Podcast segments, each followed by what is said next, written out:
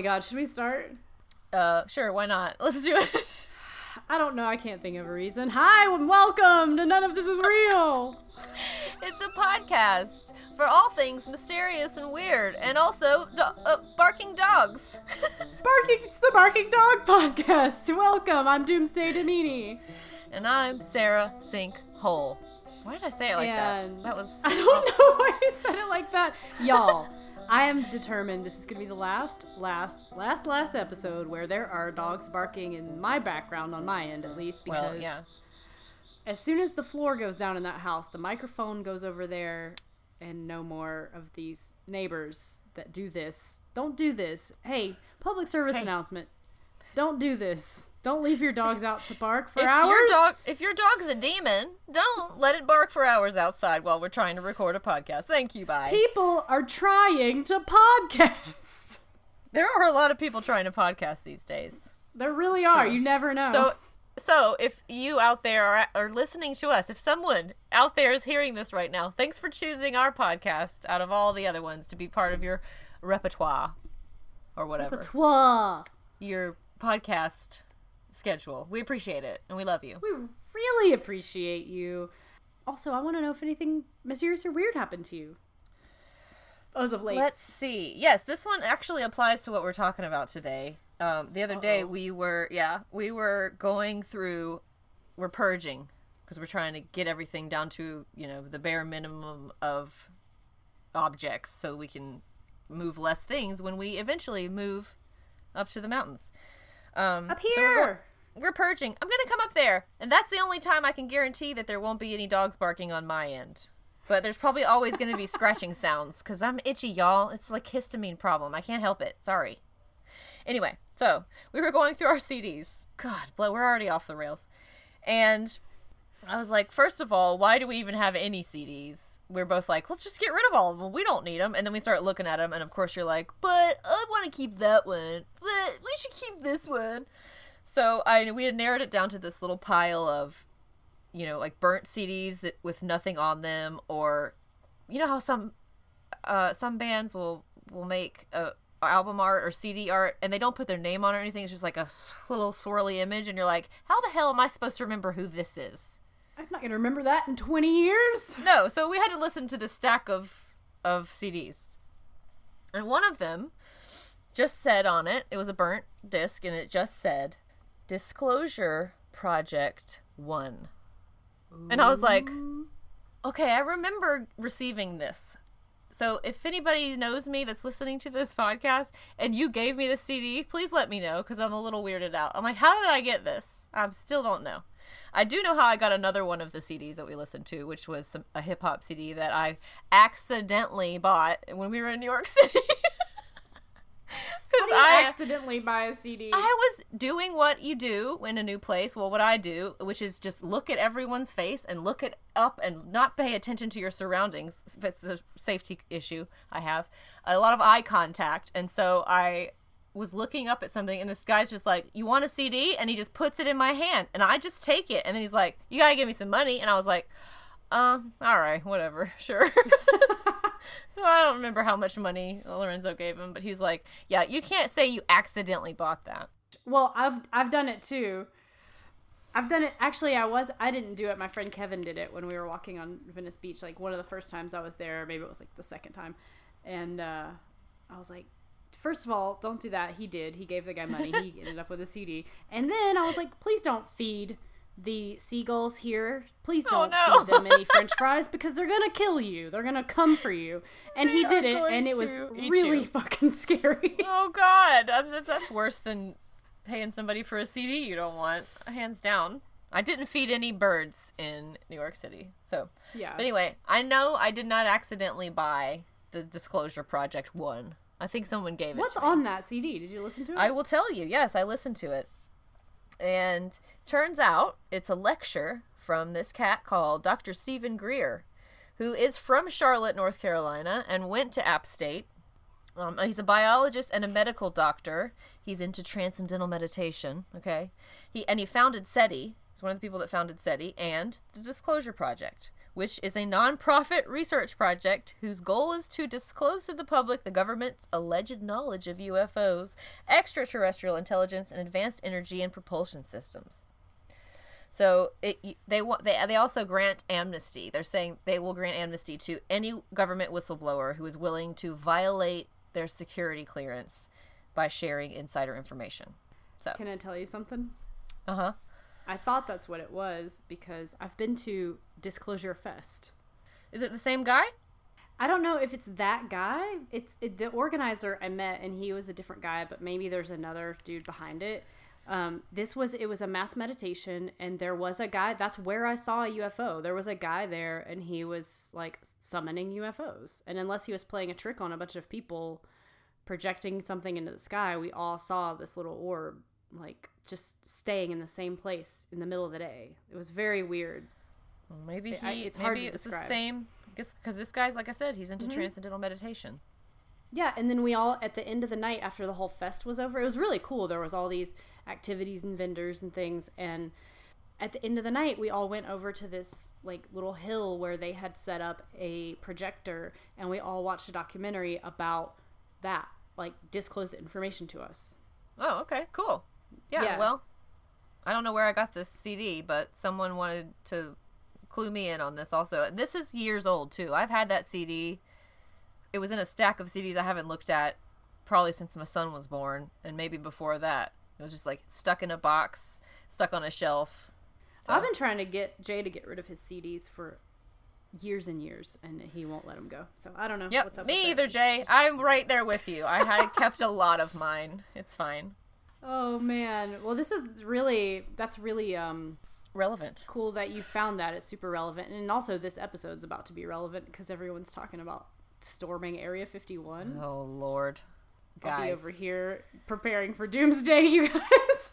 yeah you know i'm all for disclosure and governments telling us the truth and i'm all for you know aliens and stuff like that but isn't there some other places we should storm before we storm area 51 just to storm the streets. Let's just start with the streets. Let's get arrested.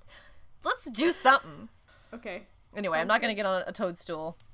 Not yet. what we- not yet. no not yet. Later maybe. What what uh, what weird thing happened to you? I can't wait to tell you this. Okay, so do you remember a long, long ago in one of our first episodes when friend of the podcast Linda wrote us a story about her holographic ear? yes i do remember linda's holographic ear yes mm-hmm She, to be clear, she did not say she had a holographic ear. We made that diagnosis. Yeah, I think that was my um, theory. Yeah. That was Sarah's Lin- theory. Sorry, Linda. You have beau- two beautiful ears. two beautiful, real, real ears.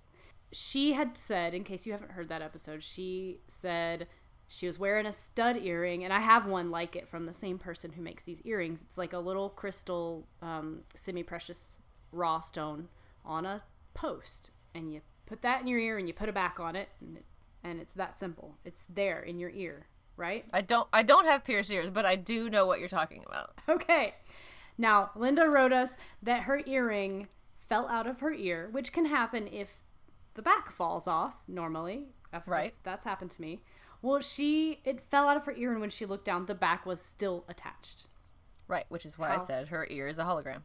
Her ear's a hologram. Well, yesterday or 2 days ago, my mom texted me a picture of an earring just like that. She it, hers Uh-huh. was like a little silver ball with a a stud, and she said, "This is the weirdest thing. This earring just fell out of my ear with the back still attached." What? Your mom has a holographic ear, also. My mom also has a holographic ear, so I looked it up. I was looking it up on like Reddit and on the internet, a couple different searches, and I was like, "Is this a thing that just happens to people? There must be some kind of explanation, like logical explanation." No, there's nothing. No one's talking about it. If you look it up, it's just it's just like earring backs for sale or whatever. It's not hmm. anything. Let's see. Let me think. Let me think on this one for a second. If it's not that your How ear's a fuck does that happen?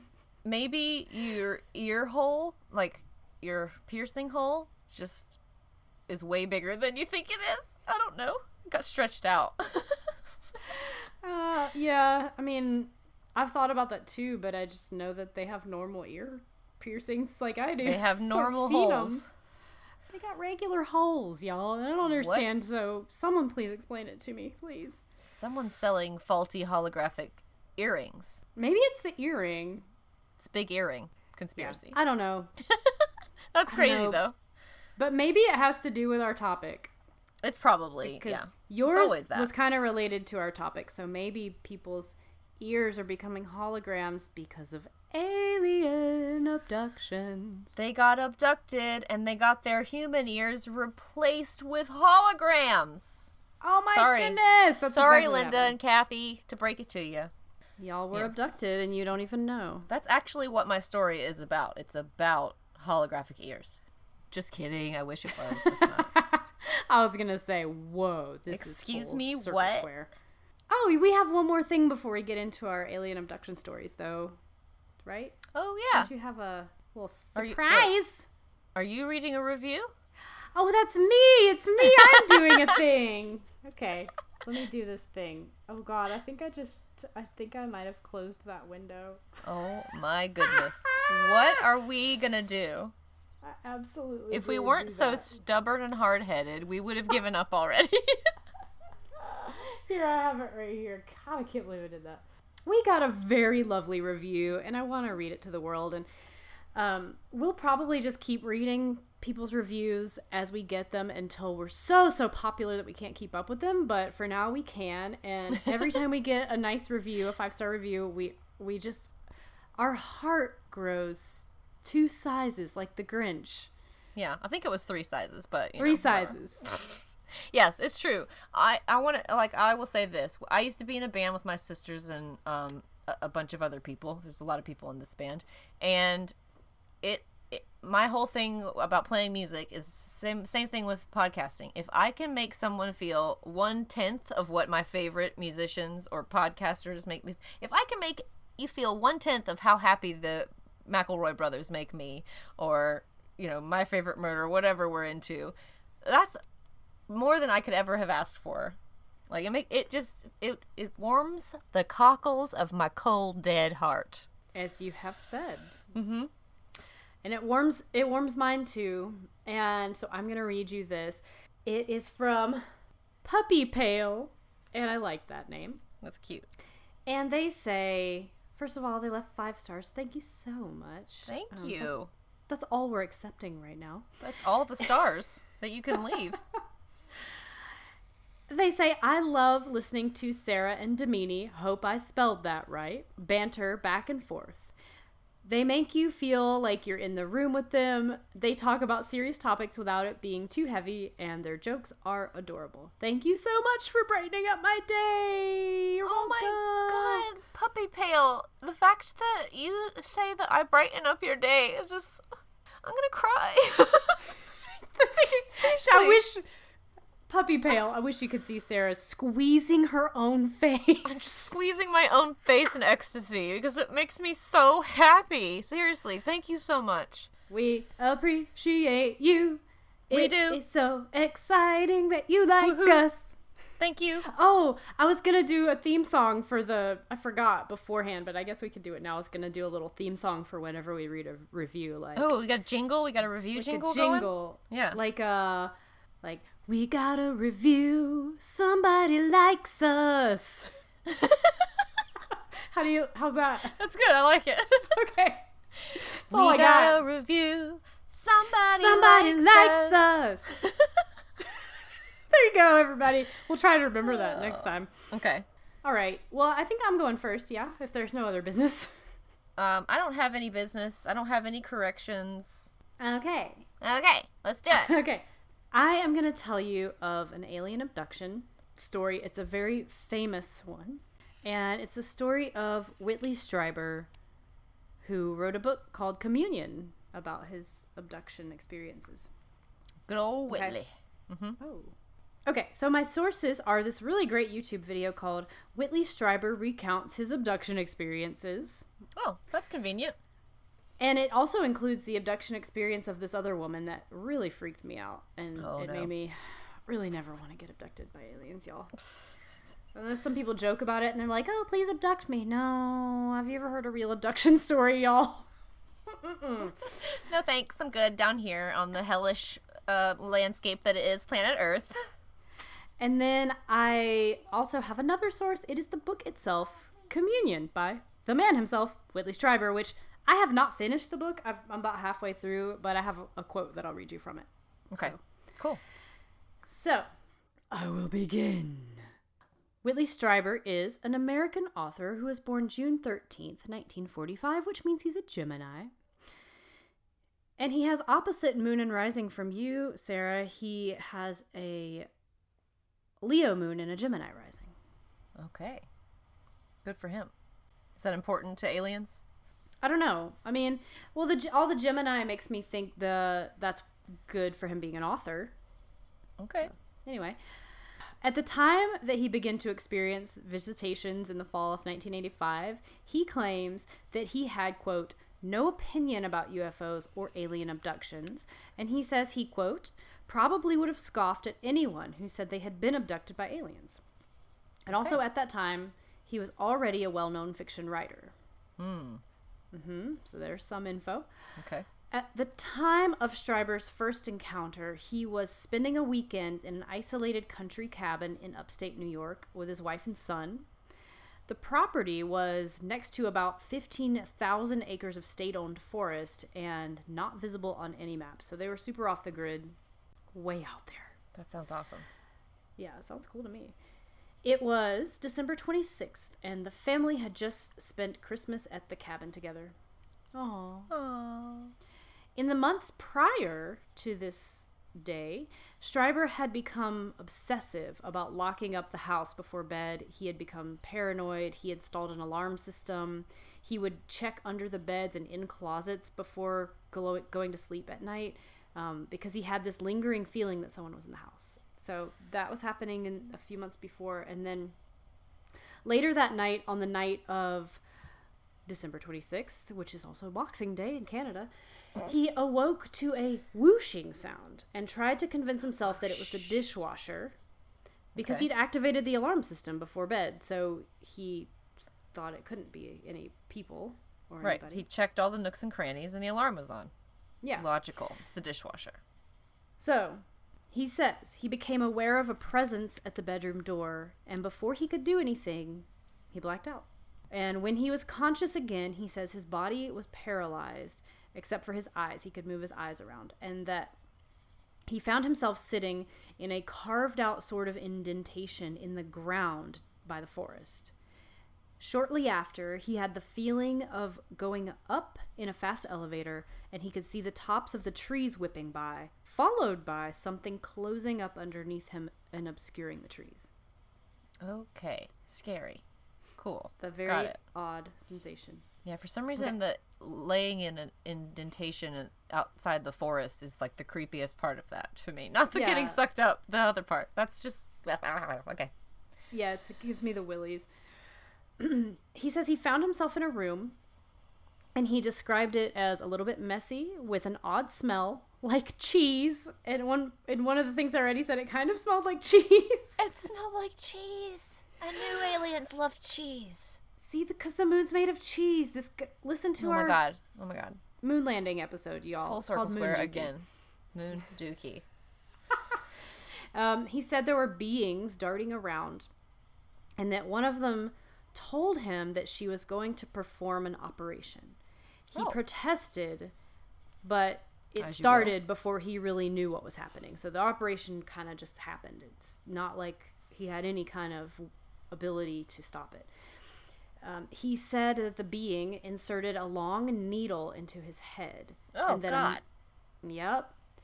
I'm gonna throw and up. here's your favorite part. This is gonna be your favorite part a metal contraption with something like feelers coming out of it uh-huh. was inserted into his butt. Oh no, not the probing. Mm-hmm. Actually, I'd rather be probed in my butt than a giant needle stuck in my head. I don't have, I, as I mentioned earlier, my ears aren't pierced. I don't have a tattoo.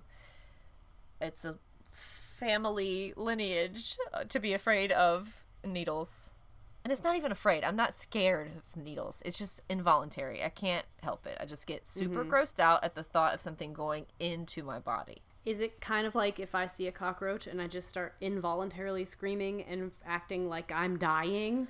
Yeah, except I just will like feel super woozy and probably like laugh hysterically and then maybe pass out after you give me the shot and fall face first into the floor and chip my tooth and break my glasses. you know, that kind of Okay. stuff. Yeah, totally normal. Exactly. No. Yeah. What that is. So, yeah. So anyway, Sorry that you got your butt probed, Whitley, but I'm more worried about your needle head. And he said there are more hazy details. Um, that but Strieber remembers some details later. So he he kind of remembers some of these things upon waking up. Tries to tell himself it's not real. Tries to convince himself that um, because he he woke up in his bed. He blacked out at, at some Right. point. Woke up in his bed. And he tried to convince himself that he'd had either a vivid dream or he was undergoing some sort of psychosis. And he tried to put it out of his mind. And he says he kept having a memory of something going by the window. And he had a memory of an owl being outside the window. And he says it hmm. didn't ever quite feel right. Like he thought it was a screen memory. You, like you're meant to forget these things. And sometimes that they'll put other memories there for you to focus on instead of what happened. Right. That's some very X Files Yeah. type of shit. And this was pre X Files, so you know Sure. maybe maybe they got some inspiration from old Mister Strieber. They definitely did. None of some of it didn't feel quite true. It felt really weird. He wasn't sure if he was going crazy, so he went and saw um, Doctor Donald Klein, who was a professional hypnotherapist, and the full story emerged during the the sessions, and he knew that there was no owl. And in this book, Communion, he includes the word for word unedited transcripts of these sessions, and they're really they're super fascinating. Um, it's really clear if these are indeed word for word that Dr. Klein isn't leading him or steering him because he says in the book he said there is like scientific proof that you can mislead a person while they're hypnotized. You can Oh, get yeah, them to totally. come up with memories that um, aren't really there. Satanic panic. That's exactly what happened. Uh, so yeah, you can lead people to thinking that they're uncovering memories if you guide them the wrong way during a hypnosis. But these questions are super straightforward, very much like plain Jane questions with no mention of certain things. I mean, you just have to read them. Right. Okay. So I'll, I will pretty- take your. I trust your judgment. Maybe. and it's pretty cool to listen to anyway, or to read. So during the sessions, another memory surfaced from earlier that same year. So it was October 4th of, what did I say, 1985? That sounds right. Sure. Let's go with that. Yep, it was October 4th. I couldn't remember if it was 85 or 6 for a second. October 4th, 1985. It seemed that he had been visited prior to the December 26th event, but he didn't have any memories about it until that session. So it seemed to explain why Strieber had been so paranoid in the months leading up to the December encounter why, and why he'd installed an alarm and checked under the beds and whatnot. That fits the story. Yep. So in the in the memory that was uncovered from October 4th, he recalled waking up in bed to an alien figure who touched his head with a wand. The wand oh. had an electric current running through it, and when it touched his head, it caused Whitley to have terrifying visions that almost seemed like warnings or premonitions, like loved ones dying, the end of the world. In this case, Oh, there were some witnesses. Okay. So he got cattle prodded by an alien in the head. Cattle prod to the head. Then he had some visions. And Got it. So there were two witnesses. Two of his friends were staying the night at the cabin, and they remembered hearing a loud bang and seeing a really unnatural bright light that couldn't have really been from anything else. They couldn't explain this bright light. And when they stepped out into the hallway, Whitley was there and he told them not to worry and everybody went back to bed. So there was something Okay. that happened that everybody Spooky. witnessed in the house. Yeah, really Okay. weird. And so also while under hypnosis, Whitley spontaneously flashed to a, a time when he was riding on a train with his dad. This was another memory. And he started to talk about um, being on this train and the in the hypnotist asks how old are you and he says 12 and so this is going he goes back pretty far and i think this is like 1967 or something when he was 12 he had been extremely ill. He'd been vomiting for hours on a trip from Wisconsin to San Antonio. that and he felt that he had a vivid memory of a wolf from that train ride that he had seen like out the train window, I think. And that he thought that might be another screen memory and he also started to question another vivid memory from that trip, which was seeing the train from above. He says in the book he's like, you know, I always thought those things were like because I was so violently ill that I was seeing things or dreaming, having weird fever dreams. But then he That that, came up in hypnosis. So the hypnotherapist instructed Whitley not to research UFOs or alien abductions during his session. So he did not. Um, but after the sessions were complete, Strieber found that the area that he lived in, where the, the where the cabin was, they had a lot of reported activity, and he found many accounts from people who described similar encounters.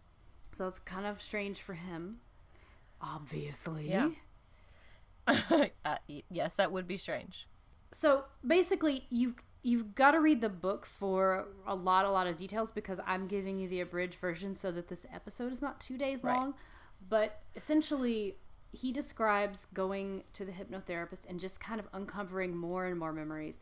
And then after the sessions are finished, he looks back into his past and he thinks about um, all of these times when something wasn't quite right and he thinks maybe he's been visited all his life because one of the ones one of the experiences that he had that really freaked me out was he it was when he was in college and he was sitting on his couch with a TV dinner he said and it was about yum. noon mm-hmm maybe it was the TV dinner that induced all of this I don't know Probably. but he had the TV dinner and he saw that it was 12 p.m. and he did something like maybe he went to turn on the TV. I can't remember. It's some some little thing happened and all of a sudden he realized that the TV dinner was on the table next to him and that it was mm-hmm. 2 p.m.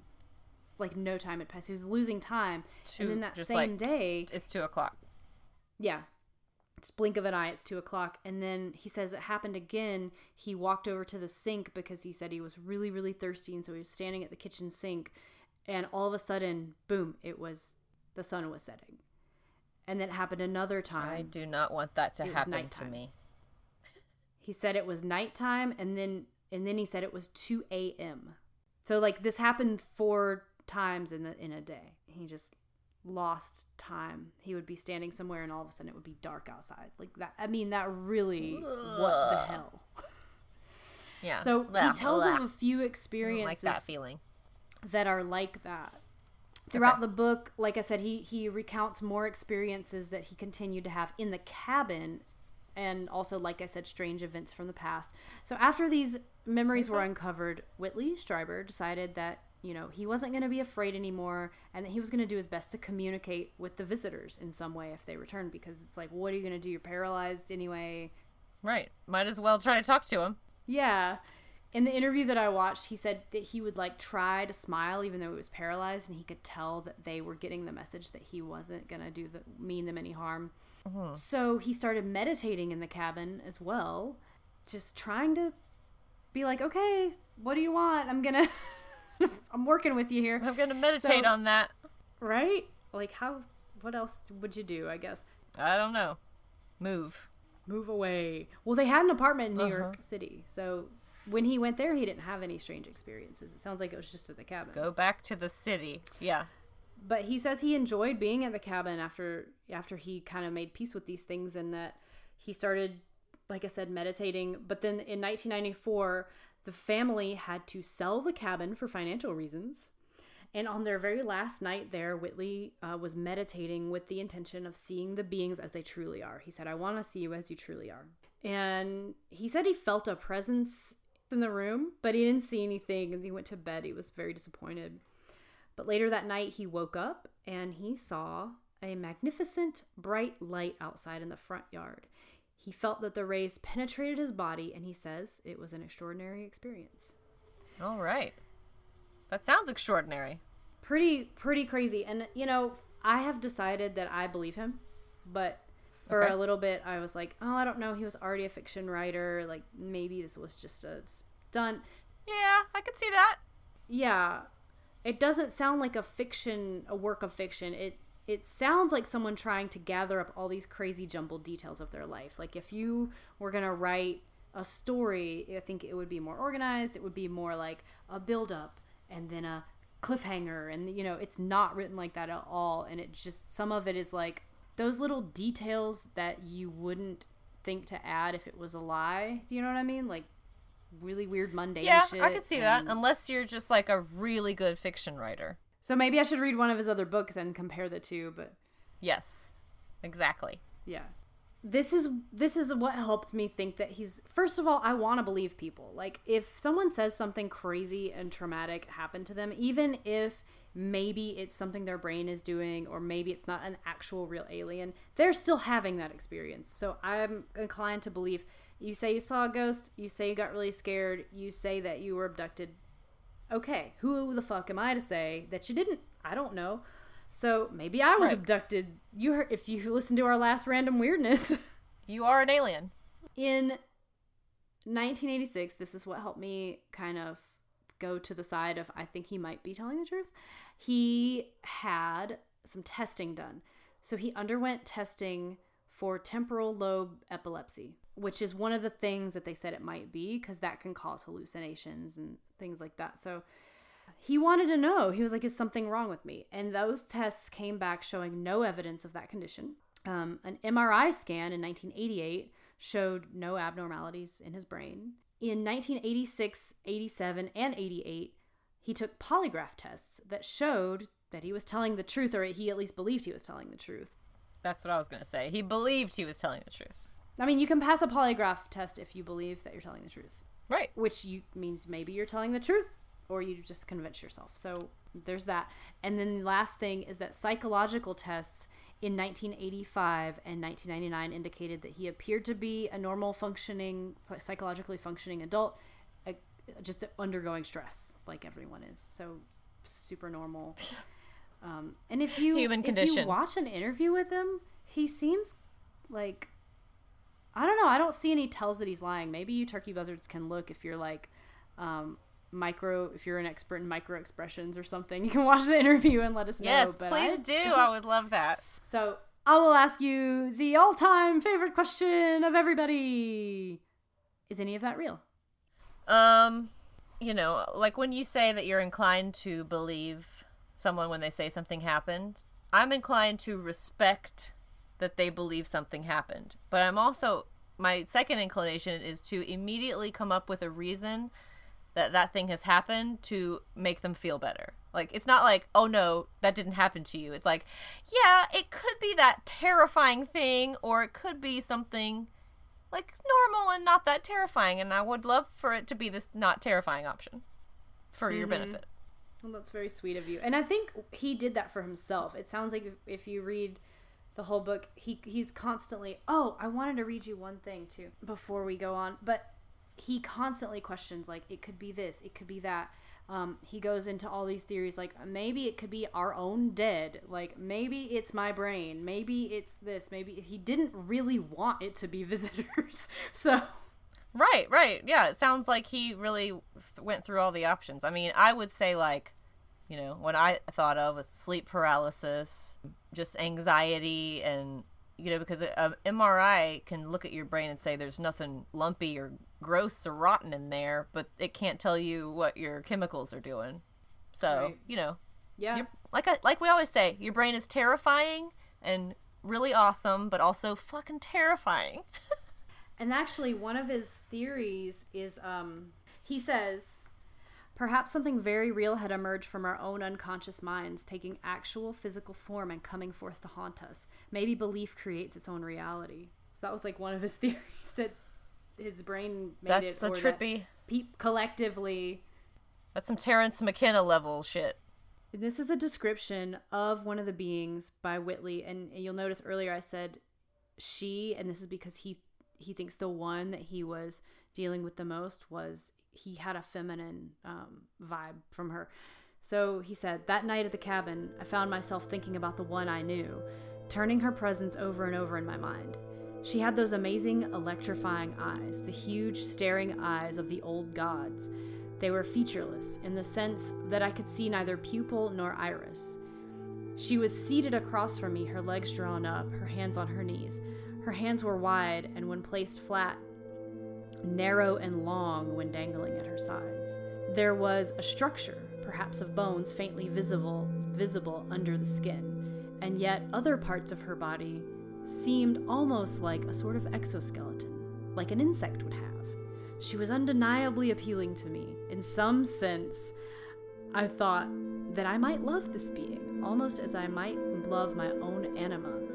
I bore toward her the same feelings of terror and fascination that I might towards someone I saw staring back at me from the depths of my unconscious. Whoa, dude. I mean, it's pretty crazy. I don't want to see that by my bed ever. Nope, I'm good. Thanks. I'm good. Hey, Sarah, you know what? What? With so many CBD products on the market nowadays, it's really hard to know what to choose. Oh my god, it's like so hard. Well, I chose the best one. It's Green River Botanicals because they offer high quality, high potency, full spectrum tinctures made from CBD hemp grown right on their farm. They also offer topicals. Every step of the process, from the greenhouse to the final product, is done with care and transparency. Lab results for each product are available on their website so you know exactly what you're taking. And not only are they conscious about your well being, they make the environment a major priority. That I like. Yes. I will not be smarty pants about that. All of their packaging is sustainable from recyclable glass bottles to plant based labels, and for every item sold, they donate a tree to be planted. A tree? How cool. Tree! They also have topicals, which you use, That's right? what I got. I got a topical. I'm, I'm going to tell you something topical about the topicals. I got the herbal healing salve, and not only does it smell good, and it doesn't make your glasses all smudgy when you touch your glasses with your hands because it absorbs right into your skin, but it really works. I have all kinds of things wrong with my hands. I've got cysts in my joints. I, I think I'm getting arthritis because I'm getting old. Oh, um, but I rub it on my hands every morning, and the swelling goes down, and my joints feel like I can, you know, do stuff again. That's so awesome. It's pretty great. I like it. I love it. I use the CBD tincture, and I've, you know, I've always had like kind of a hard time sleeping since I was a kid. Hmm, yeah, I stay do know about night. that. I feel that. You were there. Well, now I take a little bit of that at night, and it totally calms my anxious brain that won't stop thinking, and I fall asleep. It's so amazing. I love it. That is amazing. Sounds great. So, if you're looking for a reliable CBD product from a company that cares about you and, more importantly, the planet, go to greenriverbotanicals.com and use the promo code NOT real. That's greenriverbotanicals.com, promo code NOTREAL. N O T R E A L, one word, y'all, for free shipping on your first order. You're welcome. You're so welcome. Okay, so what alien abduction story do you have for me? I am going to talk about Travis Walton, who also wrote a book about what happened to him, which was called Fire in the Sky. And I haven't read that. Oh, fire in the sky! Yeah, and they made it into a movie too. But I did read. This comes directly from uh, TravisWalton.com and RationalWiki.org. From the horse's mouth, as they say, or from his website. From the horse's website. From the horse's website, TravisWalton.com. All right, so um, the, on the morning of Wednesday, November 5th, 1975, seven men were working at the Apache Sitgreaves National Forest. They were tree thinning, and they had, uh, which is, I guess you're just spacing smaller trees so they grow faster. Some tree shit. And they were, it was a big, a big contract that they had to fulfill by a certain time, and it was a lot of money. Big deal. So they had done their tree thinning for the day. They'd thinned all the trees for that day. They filled the tree thinning quota. And it was about 6:10 p.m. They were driving home in a pickup truck when all and all the seven guys were in the same truck, as far as I know. So they're driving. He looks over and he sees a light coming through the trees to the right, about a hundred yards in front of them. And he at first he thought it was headlights or maybe a light from a fire because people camp out there and hunt and stuff. He said a yellowish brilliance washed across the road. And he didn't say anything at first because, like I said, he just thought it was some normal source. So they kept driving, and when they passed inside of it, they looked through the trees, and one guy said, It looked like there was a crashed plane hanging in a tree. A screen is- memory? Ooh. So he said it was pretty spooky. So they sh- um, they shut off the engine and they just stopped the truck in the in the road and they stared at what they s- describe as a strange golden disc hovering silently 20 feet above the road. It said, here's a direct quote. Suddenly, beholding its vivid, magnificent structure, summoned all emotions at once. So, it was some intense stuff. It was, like I said, stationary and hovering well below the treetops near the crest of a ridge, and they could clearly see it. So he estimates that it had an overall diameter of 15 to 20 feet, 8 or 10 feet thick, a flattened disc like two pie pans, lip to lip, with a small round bowl turned upside down on the top. So classic flying saucer imagery here. The dim yellowish light given off by the surface had the luster of hot metal. There were no visible antennas or protrusions, nothing that resembled a hatch, no windows, no motion, no sound. It just hung there doing nothing. So they're all freaked out. But Travis Walton decides to get out of the truck and go over there because he's a Looney Tune, I guess. He's got curiosity killed the cat, as they say, or the horse in this Well, or some people in some of the things, um, in some of the things I've read and watched, they ha- they like know that it's scary, but they're drawn to it anyway. Yeah. I don't know what this guy was thinking. I guess he was drawn to it. Because all the other guys, all the other six dudes were like, no, don't do that. What are you doing? Stop. I'm with those guys. Yeah, me too. On that team, wholeheartedly. So he stopped about six feet from being directly beneath the machine. Here's another direct quote Bathed in the yellow aura, I stared up at the unbelievingly smooth, unblemished surface of the curving hull. I was filled with a tremendous sense of awe and curiosity as I pondered the incomprehensible mysteries possible within it. So, as you could tell, it- these direct quotes are very flowery and uh, it almost reminds me, and no offense, to Travis Walton, not everyone's a great writer, but it almost reminds me of like the way that I wrote stories when I was younger, and I would just put all the words I could think of in there. Oh yeah, we should read some of our old high school writings. Those would be real interesting. oh, God, no. No one needs to ever revisit that. So, he's standing under it, he's filled with awe, la la la.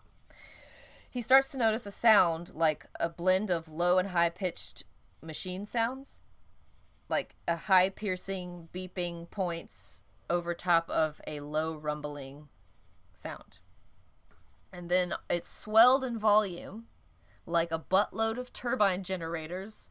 And then the saucer started wobbling and a bright blue green ray shot from the bottom of the craft um, all of a sudden just he said he just felt a numbing blow like elec- like being electrocuted. There was a sharp cracking popping sound that he felt in his head and chest and then he was paralyzed couldn't feel or see anything. So and the, so there's still the six dudes in the truck watching this happen.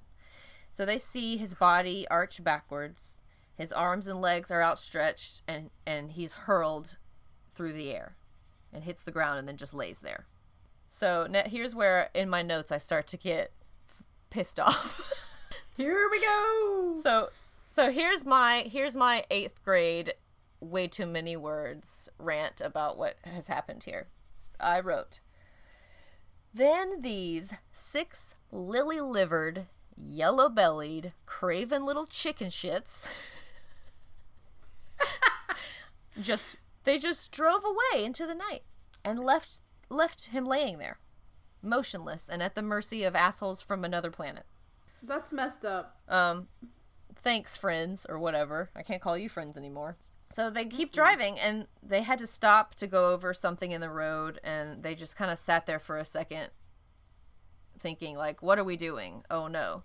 And you would think that that is the point in the story where they decide to turn around but no they just go yeah let's just keep going for a little longer so they got another mile down the road before the guy driving had a change of heart and told the other five that they could either get out of the truck and wait there for him or they could ride with him because he was going back. This took you long enough. Jesus. So they went back to the spot where they thought it happened and searched for Travis. Quote, behind every log, bush, and stump, there were there were no signs of anything. No foreign objects, no unusual markings, no burns, impressions, or disturbed ground, no evidence of a struggle, nothing. And they were calling his name and you know, that it sounds like they tried pretty hard to find him. So when they didn't, eventually they were like, "Well, shit, we got to go get help." So they get in the truck and they drive back to town. So while this is all happening, we're gonna flash back up to Travis. He says he was lying on his back, unable to move or open his eyes. He had a weird taste in his mouth. He was really thirsty. Everything he was all trembly and full of emotions and felt really sick. He was laying on a raised table with a triangular, like sort of pyramid ceiling that had a big light fixture hanging down. And it was very hot and humid and smelled like cheese. Just kidding.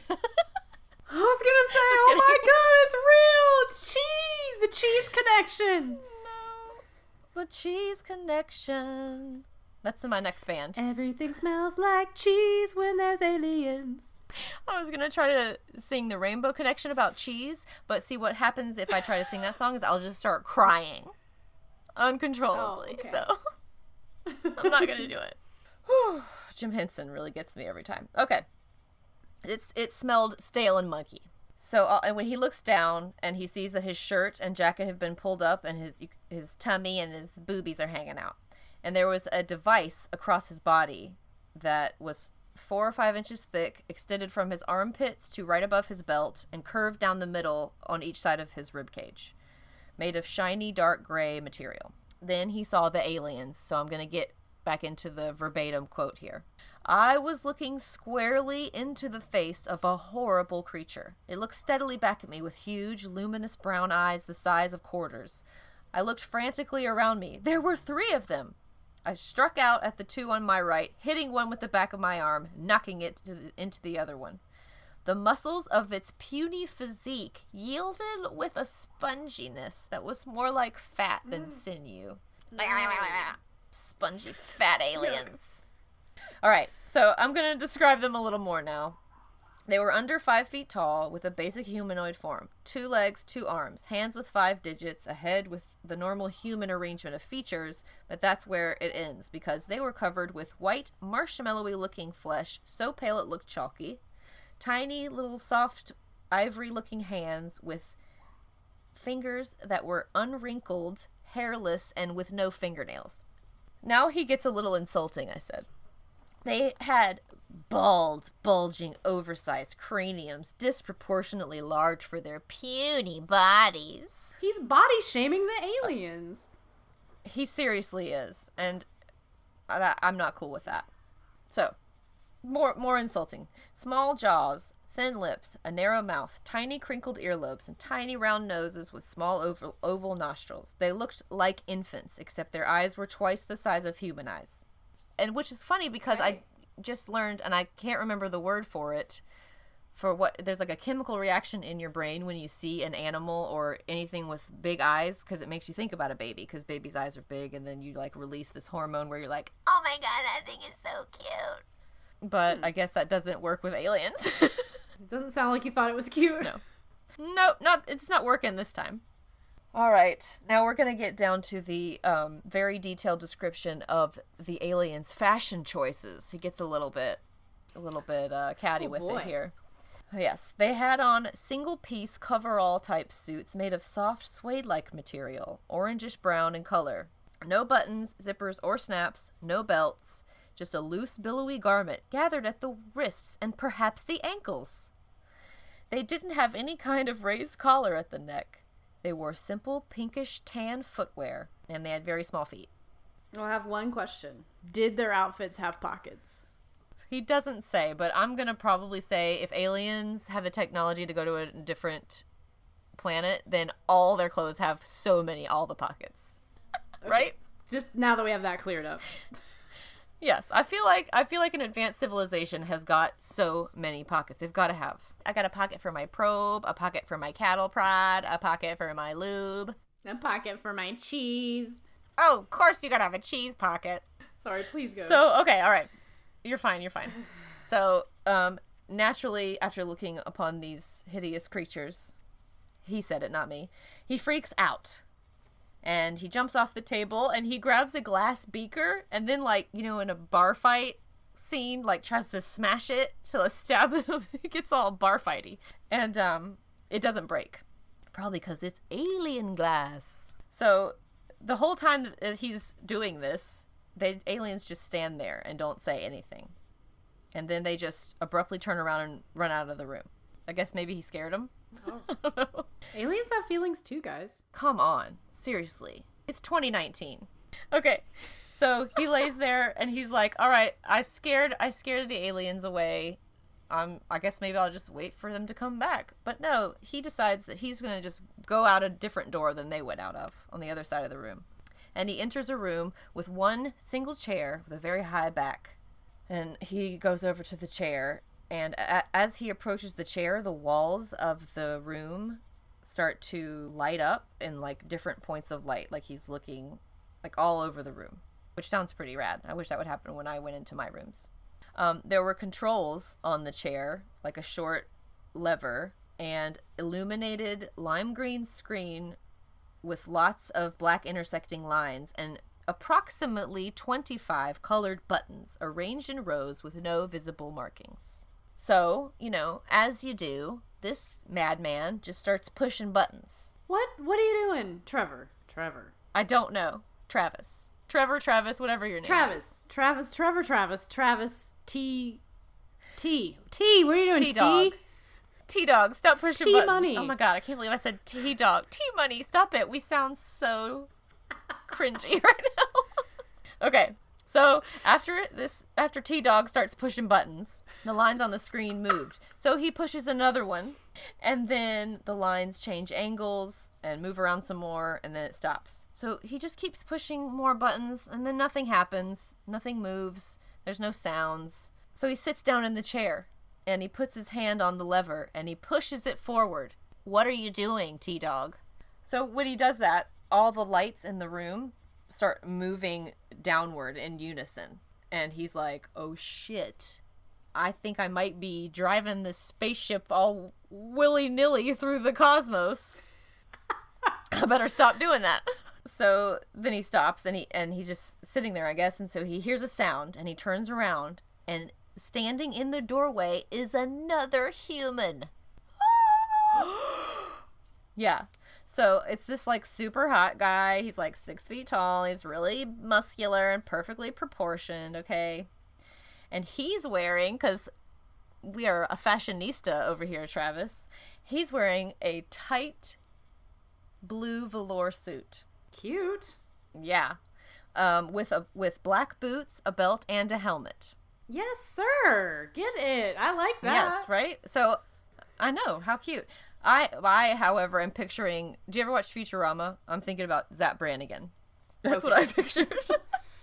so, um, so of course Travis is like, Holy shit, a human and he's like, Oh my gosh, fellow human, what's going on? Help me. Oh and the dude just stands there silently, like a creepazoid.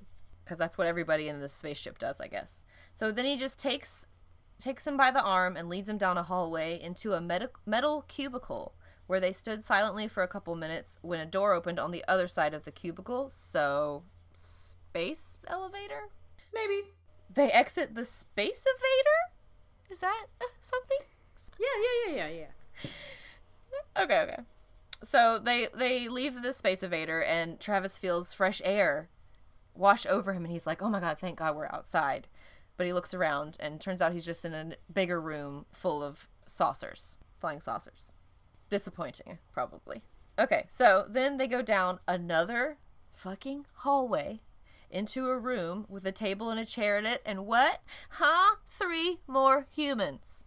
So he just like went to someone's house or something. He basically sleptwalked into someone's house and thinks it's all alien, but really it's just their garage. Just a bunch of humans, and and at first he woke up and that was their dog or their baby. Their they had a super ugly baby. oh no! Poor ugly baby. We love you anyway. Oh, Babies can't be ugly. I'm sure he grew up to be really hot. I'm gonna tell. I'm gonna say what I always tell my child is that there's something beautiful about everyone. There's beauty in everybody, even this ugly ass baby. okay. Oh my god. So Okay, what did so- T Money do next? All right. There were two men and a woman wearing also velvety blue onesies. They had no blemishes. They were super smooth skinned, no freckles, wrinkles, or scars. They were all very good looking and had a familial resemblance. So, clones? Probably. Oh god, I'm reading my own notes and I'm like, what is what was I doing? Because I've written here, and like every other character in this story, they were as silent as the stinkiest of farts. Oh my god. I think I read too much of Travis's writing. Yeah, you've been Ugh, okay. contaminated over there. So they they silently grab him and put him on yet another table. And I've written here, we get it with the hallways and the tables and the beautiful human clones. So and so they lay him down on yet another table and they put an oxygen mask over his mouth and he passes out. Next thing you know, he's uh, he's awake, laying on the cold pavement on the outskirts of town, which was like miles, a couple miles away from where he first saw the craft. So he looked up and saw the disc hovering above the pavement. It gave off no light. It shot up, eh, it abruptly shot vertically into the sky and was almost instantly lost from sight. So they were like, "Bye." Travis, you talk like an 8th grade girl writes. We're out of here. We're done with you. We don't want to know anything more about you, T Money. No, didn't you get it? Everybody up here's quiet. It's like a thing that we do. All right. So, he runs up, he runs into town. There's it's like no one's answering doors, everything's locked up. He finds a telephone booth at an Exxon station. And it says by now it was 12:05 a.m.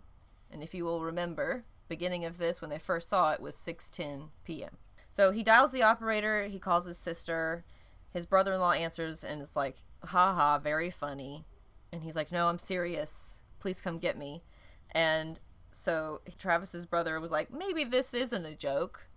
I guess I should go get him. So they drive 33 miles out there to pick him up. When he and so when he gets in his car, everyone his brother's like, Everyone is worried sick about you. Holy shit, where have you been? And Travis answers, "It's ar- if it's already after midnight. I must have been unconscious for a couple hours because I only remember about an hour or an hour and a half inside that thing." And so his brother looks at him strangely and is like, "Dude, touch your face. Feel feel your face." And when he does, he realizes that he has about a week's worth of facial hair on his face. And his brother looks at him and says, You've been missing for five days. Bum, bum, bum. Twist. Yep. Twist. And that is the like boiled down version of what is on the website, which is a boiled down version of his book, Fire in the Sky. So that's the end. I don't know if he went to a hospital, if he told the police or authority figures, but he definitely told the media and wrote two books and made a documentary and then helped write the 1993 movie based on his book. And then he went on a bunch of TV shows. Mm-hmm. I've I remember when you described it. I was like, I have seen that movie. I've never seen it. I'll have to watch it after this. Maybe that maybe that can be a like a bonus episode where we watch Fire in the Sky and Mystery Science Theater 3000 it. That'll be fun. Okay. Let's do it.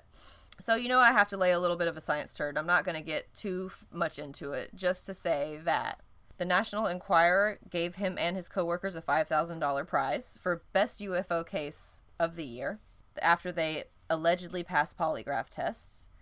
Some people do believe he was abducted by aliens. People thought that he'd been murdered by his coworkers, and all of the people that were there saw the spacecraft. They took polygraph tests and they all passed, except for one, which was inconclusive. So that's the evidence on the fore side. So, you know, by now that I have to just one little rabbit turd of science that I have to poop, or skepticism. Because even though I do totally believe that there is got to be life on another planet, and I am super fucking stoked about the idea, especially if it's intelligent life, that would be amazing. Because to me, that's it's scary. These stories are scary, but I'm also like, yes, aliens, please be cool and come down here and hang out with us and help us. Help. Please, God. So, another UFO researcher has considered Walton's story to be a hoax because he says there are discrepancies in the accounts of Walton and his coworkers and that the polygraph tests were poorly administered. Um, and he could have done, there's like apparently stuff you can do, like hold your breath that will change the result of a polygraph test. I don't know if that's true or not. I don't. I am not inclined to believe those. Oh, there's a cognitive psychologist that alien that says alien abduction reports began only after extraterrestrials started appearing in films and on TV, and that he was influenced by all the stuff that was going on at the time.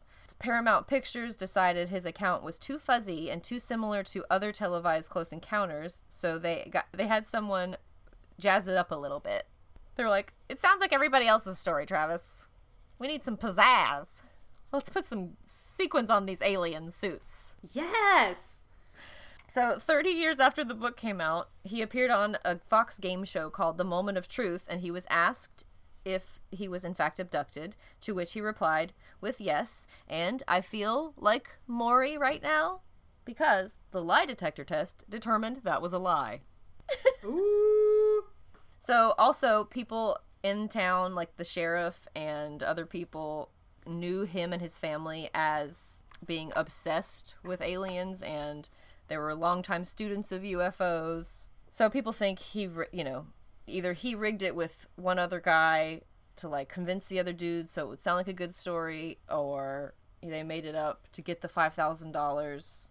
Also, last hmm. last point in against him, the abduction provided the much needed quote act of God that enabled the logging contractor to avoid costly penalties due to the crew falling far behind schedule on their tree thinning mission. Oh, this is all a tree thinning conspiracy the whole time. Okay, so I gotta ask: Is any of that real? Oh, Travis, Trevor, T Money. Um, I think that one's maybe not real because, well, the only thing I would want to know about that is that what about the sister and the brother in law? Like, did they really think he was missing? Have they taken any lie detector tests? Were, are they lying? Are they faking it? Because the more people who are in on it, the more they have to lie, and then people aren't very good at keeping secrets. So wonder what their deal is. You know, Totally. it does kind of sound like just opportunistic, I guess. But also, if I were mm-hmm. abducted or something crazy happened to me and people were offering me money for my story, I'm gonna take it. So I don't know. Yeah, for real. yeah, make money off your trauma. But yeah, there's just a lot of things with his story that I'm like, I don't know, dude. Like, if you were Yeah. abducted and gone for five days, wouldn't you go immediately to the hospital and be like, please scan every part of my body like 10,000 times, make sure there's not an implant or a holographic ear that I don't know about? Maybe. Um, and also, wouldn't there would have maybe been a missing persons out for him? I wonder if that exists in any kind of records. yeah, I don't know. Turkey buzzards, do you know more about this story than we than than I got off the internet? Do you, uh, Travis, T Dog, T Money, are you out there? Can you t- answer these questions for us? Yeah, if you're out there, I'm sorry that I called you Trevor. And um, and also, what town did you say it was in? I don't know if I did say. Let me look. Apache Sitgreaves National Forest. I didn't even say what state it was in, did I? Jeez. Look at me being so informative. If any law enforcement from that area has any access to records of the time, was there a missing persons out for Yeah, Travis? email us. Let us know. Oh my gosh. Poor T Dog. All right. We do have a little a little T tiny thing to read from a listener, one of our favorite Yay! loyal beautiful listeners listener stories. from Patricia. All right. First, she says, OMG, I also read Stephen King in the eighth grade. Yes, sister.